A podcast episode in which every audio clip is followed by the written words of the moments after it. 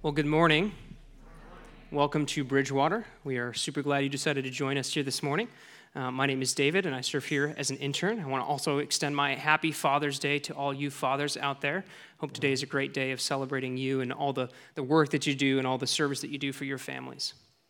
Well, we've been in this series called Crazy Faith. And in this series so far, we've walked through four different uh, types or four different kinds of faith. And so I want to recap those for you quickly this morning. First, we said that baby faith, baby faith is the ability to trust God at his word. This is really the foundation of faith, believing what God says. We go to God like a child to his father, and we just believe what he says. Then we said that maybe faith is believing that it might be God until it proves to be God. This is where you might only be 51% sure that this is God, but you're willing to move forward anyway, trusting that He is going to guide you. Um, last week we said that wavy faith believes God enough to follow him beyond what seems reasonable. This is where we, like Peter, step out of the boat and trust that God will provide. And then last we said that crazy faith is thoughts and actions that might seem unreasonable, but trusting fully in what you cannot explicitly prove. This is the out of bounds, over the top, outrageous faith that God calls each one of us to. And as we've been going through this series, maybe you've been sitting there thinking, you know, that's great for them, but I don't know that I could ever live that way. There's no way my faith could ever be that big. Know, we hear these grand stories of faith, and then we look at our lives and wonder if we could ever be like that. Jesus isn't calling me out of a boat on to, to walk on some water, and He's not calling me to a land that I don't know, like Abraham. So, how am I supposed to live with faith in my everyday life of work and family and getting groceries and all the normal stuff of life? One author shared this really helpful observation about our lives. He said this You and I don't live only in big moments. We probably make only a couple of big, life altering decisions our whole lives. We all live in the utterly mundane, in little, unnoticed, unremarkable moments of life. And the little moments of life are profoundly important precisely because these little moments, they happen to be the address where you live. The character of any person's life is not shaped by two or three grand, big moments of life. A person's character is formed in 10,000 little, mundane moments of everyday life. It's the character that's formed in those little moments that determine how you think and how you respond in those big moments of life. So, how do we live out faith in those small, mundane moments? How do we build a character of faith in our everyday life? Well, today we're going to find out that to live out faith in the mundane, what we need is we need daily faith. All the different kinds of faith that we've been talking through this whole series, from baby faith to, to crazy faith, they all take the exact same thing to get there, and that is daily faith. And so, this is our definition for daily faith Daily faith consistently prepares in the small moments for what God might do in the big moments. Daily faith is being prepared in season and out of season for whatever God might call us to. It's preparing our hearts in that every single day, in those small moments, for those big moments that God might call us to. So, how do we prepare in those small moments? Well, to answer that question, we're going to look at a character in the Bible who demonstrated some crazy faith, but his daily faith is what got him there. So if you have your Bible, I'd encourage you to turn to Daniel chapter 6. Daniel chapter 6. Daniel is a classic example of faith in the Bible. Even a lot of people who aren't really very familiar with Christianity know the story of Daniel and the lion's den. I mean, this was a guy who was willing to face being torn apart by lions because of his faith in God. And the chapter we're looking at today actually contains that story, but I really want to focus on what happens before the lion's den. What happens before the lion's den? In verses 1 through 5, it tells us that Daniel was appointed to a high office in the government. and he showed ex- extreme qualities. He was a really good guy. He was really good at what he did. And so he got promoted even higher. And that made some of the other government officials jealous. And so they tried to discredit him. But they couldn't find anything. The guy was so upright, so righteous. He was such a good guy that they couldn't find anything to accuse him with. They couldn't find a single piece of dirt on him. And so that what they said is the only way we're going to be able to bring this guy down is if it's somehow in connection with his God. And so they come up with this plan where they're going to go they go to the king and they say you need to issue a decree that says that everyone has to pray to you the king and you only for the next 30 days. And the punishment for not doing that, the punishment for praying to any other god, any other idol was to be thrown into the lion's den. In other words, you become cat food, right? And so that was the punishment for not obeying this decree. But let's see how Daniel responds in verse 10. Now, when Daniel learned that the decree had been published, he went home to his upstairs room where the windows opened toward Jerusalem. Three times a day, he got down on his knees and prayed, giving thanks to his God, just as he had done before. So Daniel immediately defies the decree and says, you know what, I'm going to pray to God anyway. I mean, that's some, some crazy faith to risk being thrown to lions because he knew he could not pray to anyone other than God. He would not betray his God. But notice that last phrase in the verse. It says that he prayed just as he had done before. Daniel didn't start praying when the trial came. Daniel didn't make up this thing to try and be cool and rebellious. Daniel had been praying every single day, three times a day, for probably for years. For Daniel, this was just business as usual. He prayed like he always had. And this praying is what got him ultimately thrown into the lion's den. You see, the crazy faith that made Daniel willing to face the lion's den was a culmination of a daily faith. Was a culmination of daily faith. Daniel had spent every single day exercising that faith. And so when it came time for the lion's den, he was ready. He was conditioned for what God, God called him to. And we often get this backwards, don't we? We think that when the test or the trial comes, that's when we're going to start praying. We think that when we get the cancer diagnosis, that's when we'll get serious about reading our Bible. We think that when persecution comes for our faith, that's when we'll get serious about living in community with other believers. But Daniel, he understood that his faith needed to be an everyday reality. He understood that he needed to exercise faith in those small moments if he was ever going to be ready for those big moments that God might call him to. And that is exactly what daily faith is it's consistently preparing in the small moments for what God might do in the big moments. And if we ever want to be people of faith like Daniel, we have to learn to practice daily faith. The devil is not afraid of us having occasional faith. The devil is afraid of us having daily faith. Daily faith is living by faith in those small, mundane moments in which we, leave, we live. It's choosing to read our Bible instead of just scrolling through social media. Choosing to pray about something that's bothering us instead of just living in anxiety.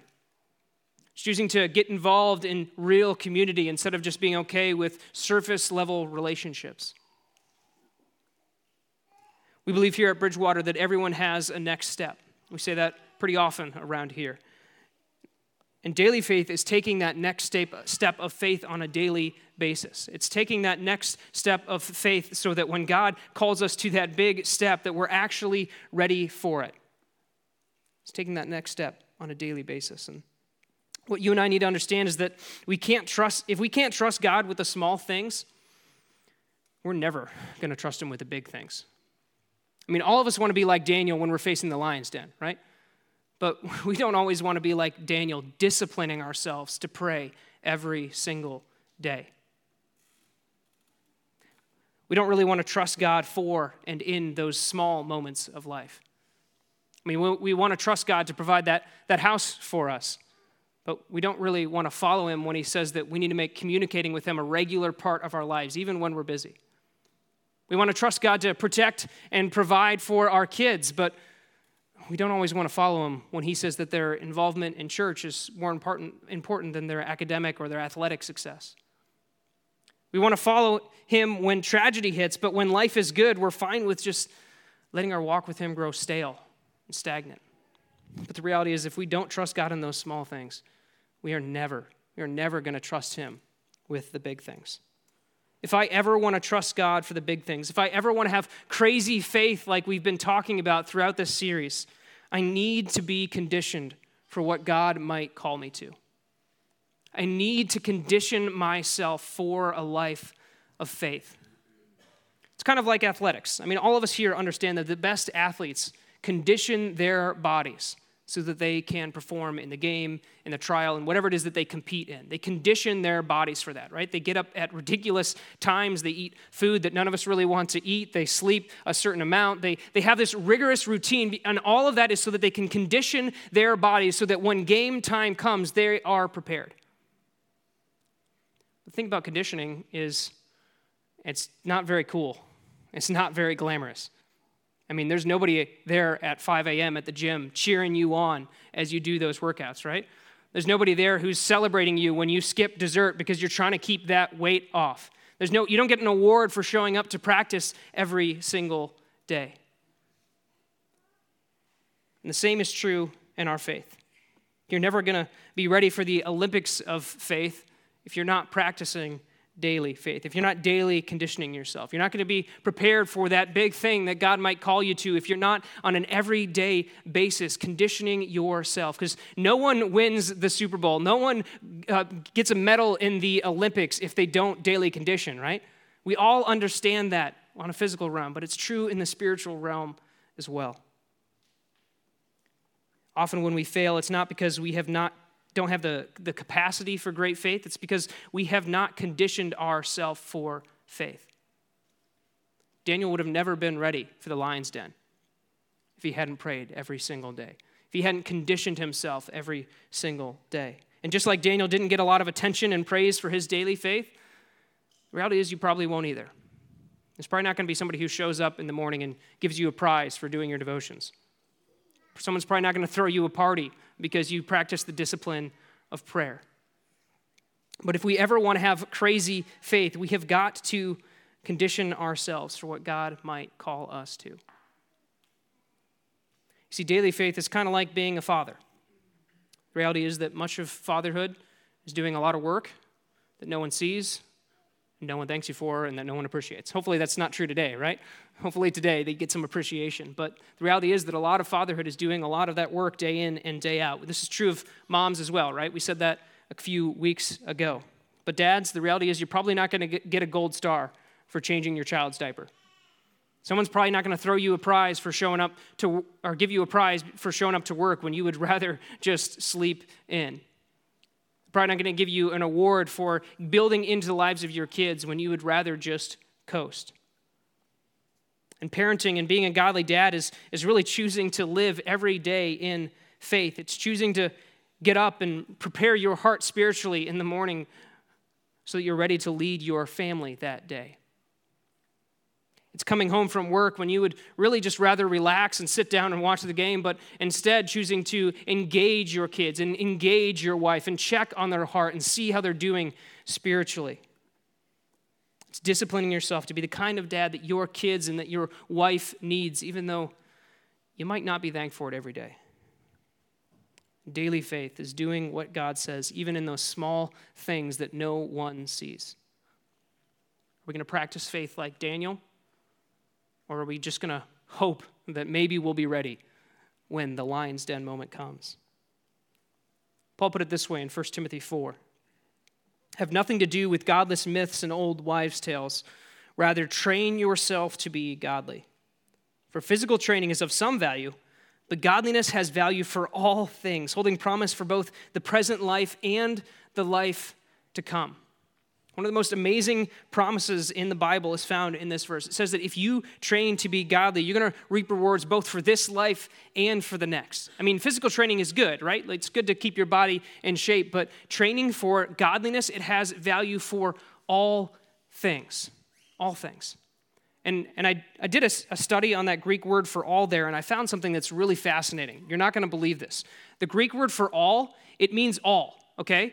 I know that's kind of some crazy stuff, but Sorry, dad joke there, I guess. I guess people aren't awake enough for that one yet either. But it has value for all things. And so that means that godliness has value for your pursuit of faith, but it also has value for your job. It has value for your work. It has value for your school. It has value for your hobbies. Anything that you want in life, godliness is the key to getting it. Godliness can help you get there. And one of the aspects of training ourselves to be godly is practicing daily faith. It's practicing daily faith. So, how do I train myself to be godly? How do I condition myself for that daily faith? Well, I'm going to give you four ways that we can condition ourselves, four exercises, if you will, for faith. And these aren't the only four that God calls us to in the Bible, but I think they're four of the most foundational and most important. And so I think if, the, if you follow these, you will find yourself living in greater and greater and greater faith. So, first, we need to talk to God to practice daily faith. We need to talk to God. Might seem kind of simple, right? Daniel is, of course, an excellent example of this. We see him praying three times a day, every single day, and probably more than that as well. You see, prayer demonstrates and grows our faith because it shows our dependence upon God. When we fail to pray, what we're really saying is that we don't need God that we think that we can make it on our own. We think we can figure things out on our own, that we don't need Him in our lives. But when we go to God in prayer and we take everything to Him, we are demonstrating that we trust Him. I mean, if we didn't trust Him, we wouldn't bring it to Him, right? And I'll admit that prayer, so often for me, can be a last resort. I'll try to figure it out on my own. I'll try to work at it in my own strength. I'll try to go to other people and ask for their opinion on it. I'll do all this stuff. And when that doesn't work, it's like, oh, I never took that to God. I never asked God to help me with that. I mean, how foolish is that? How small is my faith that that's not the first place that I run? I mean, I've got the all powerful God of the universe as my heavenly Father. Why don't I run to Him with those things? Consistently practicing the daily discipline of prayer is one of the best ways to grow your faith. I mean, if you want crazy faith, just start with baby faith. Believe God when He says that He will answer prayer. I mean, how different would our lives look if we believed that and actually lived like it? What kind of prayers would we pray? What, what, what wouldn't we take to God if we knew that He is a God who always answers prayer? How different would our lives look if we just believe that one thing that he says, that he will answer prayer? To be people of faith, we need to learn to talk to God. Well, secondly, to practice daily faith, we need to hear from God. We need to read the Bible. We need to read God's word to us. And, and this is why this is so important. You really can't have faith without the Bible. Paul says it this way in Romans 10 17. Consequently, faith comes from hearing the message, and the message is heard through the word about Christ. So faith comes from hearing the message, and that message is in the Bible. You see, you and I couldn't even know Jesus if it wasn't for the Bible. That is where we find the good news of the gospel that God loved us despite us and that he pursued us. That's where we find that is in the Bible. And in the Bible, we also find amazing stories of faith like Abraham and Peter and Daniel and so many others who believed God enough to bet their lives on it. As we read those stories and as we see God showing up for them, we realize that He can show up for us too. As I read the Bible, I can grow in my baby faith as I see God's character demonstrated time and time again, and I see that I can trust Him. I can trust Him at His word. You see, faith, it requires trust. You can't really have faith in someone or something that you don't trust, right? And the more you talk and and, and relate to someone, that's how you build trust, right? The more you talk with them. And it's kind of like when I, when I met my wife. Guess how we got to know each other and how we got to trust each other? We talked. We talked a lot. We talked all day. We texted all day. When she was in a different time zone for three months, I would stay up late just so that I could have a conversation with her. And when she got up in the morning, I mean, we talked all the time. And we, and I'm sure that's true of all of your relationships as well. How do you build a relationship? How do you build trust? Conversation, right?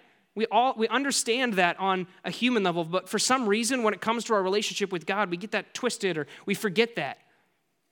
There's no way that we can grow in our faith. There's no way that we can grow in our trust. There's no way we can grow in our relationship with God if we're not talking to Him and if we're not hearing from Him. And so, prayer and Bible reading are kind of together how we have those conversations with God on a daily basis. There's no way that we can grow in our faith if we're not listening to God. Well, third, we need to connect with God's family to practice daily faith. We need to live in community. We need to be connected to other people. We say all the time around here that life is better connected, and we really believe that. Hebrews 10 24 says this And let us consider how we may spur one another on toward love and good deeds, not giving up meeting together, as some are in the habit of doing, but encouraging one another, and all the more as you see the day approaching. So, this verse is that we're supposed to push one another into showing love, into service it says that we need to do life together, that we shouldn't give up on each other, that we're supposed to encourage each other, and all of that demands a close relationship. You can't do that with someone you have a surface level relationship with. You can only really have a handful of those types of relationships. It requires a, a, deep knowledge of that person, of how God has made them, and how they're tempted, and what they're good at, and all of those things. Need to have those kind of deep relationships in order to live in real community. And it's in those close relationships that God grows our faith. When we, so, when we see them follow God, when we see them have faith, and we see God show up for them, we're challenged and say, maybe I can trust God like that too. And then they're able to step into our lives and call us into deeper faith, call us to trust God. It's in community that God grows our faith. And as with the first two things that we talked about, this is something that God has called us to. He's made it pretty clear in His Word that we should be involved in community. The question is if we're going to get out of that boat of comfort in being anonymous. We're going to get out of that boat of comfort in having surface level relationships. Reality is that living in close community, it can be hard. People can hurt you. I understand that. There's probably some significant pain in this room, maybe even with other people here at Bridgewater. I understand that relationships can be tough, but if we ever want to grow in our faith, we've got to listen to God when He says that we need community. We need each other as followers of Jesus. And God promises to bless us when we pursue that community. Reality is that you also need relationships to be a good father. Being a father is really tough. In fact, we think that it's so tough that you can't really do it without people in your life who love you, who love your kids, and who love Jesus. You want to be the kind of father that God calls you to be. You need people around you. And just like you need community for your faith, you need community for your fatherhood. And just like God grows your faith in community, He's going to grow it through being a father. I am sure of that. So we've seen that we need to talk to and we need to hear from God and we need to be involved in community. Well, last, we need to serve God's sheep. We need to serve God's sheep to practice daily faith. See, God has called us to serve others, and Jesus, the one who we follow, made his entire life about service. We need to follow his example. Peter put it this way in 1 Peter 4:10. And each of you should use whatever gift you have received to serve others as faithful stewards of God's grace in its varied forms. Notice that Peter assumes that each one of us, as followers of Jesus, have a gift. And so that means that you cannot say that you don't have anything to offer. You can't say that unless you want to call the Bible a liar, unless you want to call God a liar. God says that you have something to offer, that you have a way to serve others in the body of Christ. And that service can take so many different forms. Maybe it's serving at home, picking up chores that nobody else wants to do. Maybe it's serving at work, picking up those projects that everyone else avoids until the boss tells them that they absolutely have to do it. Serving can take so many forms. It could mean getting involved here at church. It could mean getting involved in your community with a volunteer fire department or with tutoring or with foster care or with, there's so many ways that we can serve. And maybe God is calling you to start a new ministry to reach out to people in our community. And it's something that those in leadership aren't even aware of. They're not even aware of a need. In fact, I just heard between services of a, of a need that somebody recognized in our community that I didn't, I'd never even thought of. And they want to start something to reach those people, to help those people. And, and maybe God's calling you into that.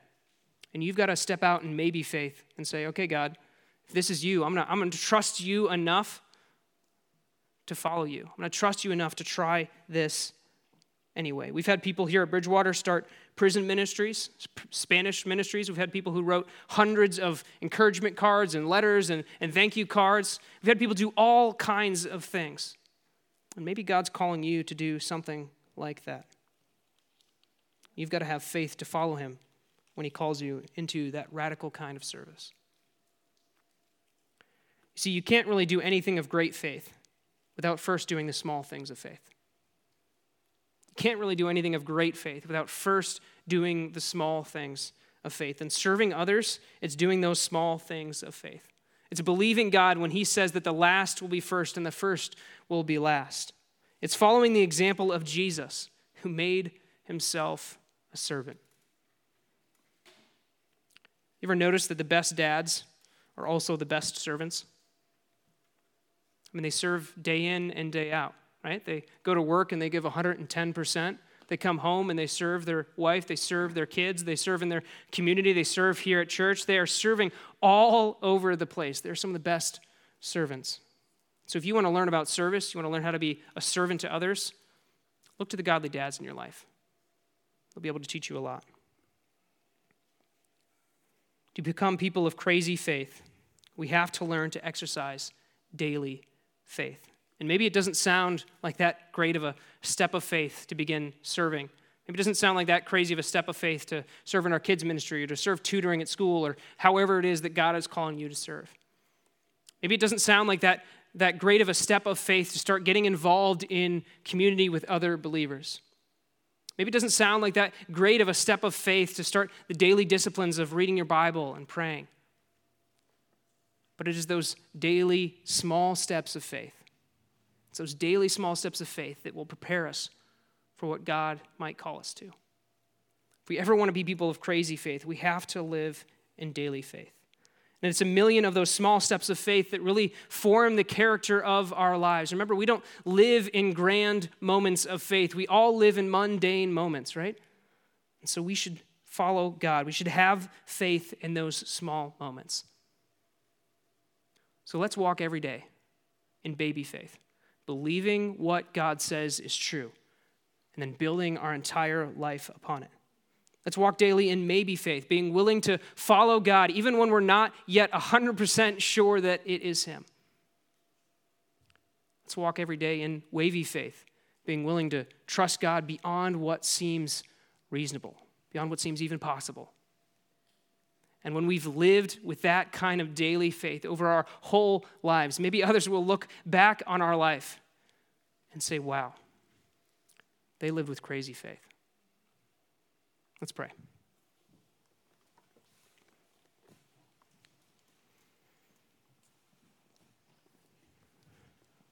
God, we thank you so much for Jesus. We thank you that he makes faith possible that He has made a way for us to know you. God, we thank you for fathers. We thank you for the love that they show, the service that they give. We thank you for the godly fathers that are a part of our lives. And we thank you that they exemplify in, in some ways you as our Heavenly Father. And we thank you that you will never fail us. There's never been a time where you haven't shown up. There's never been a time where you haven't come through. You have always proved yourself to be faithful. So, God, we thank you for being a faithful God, and we ask that you would help us to be people who walk every day in faith, who trust you in the big things and who trust you in the small things. That every single day we would walk closely with you, trusting you with everything in our lives from the big to the small. We ask that we would be people of daily faith. It's Jesus' name that we pray. Amen.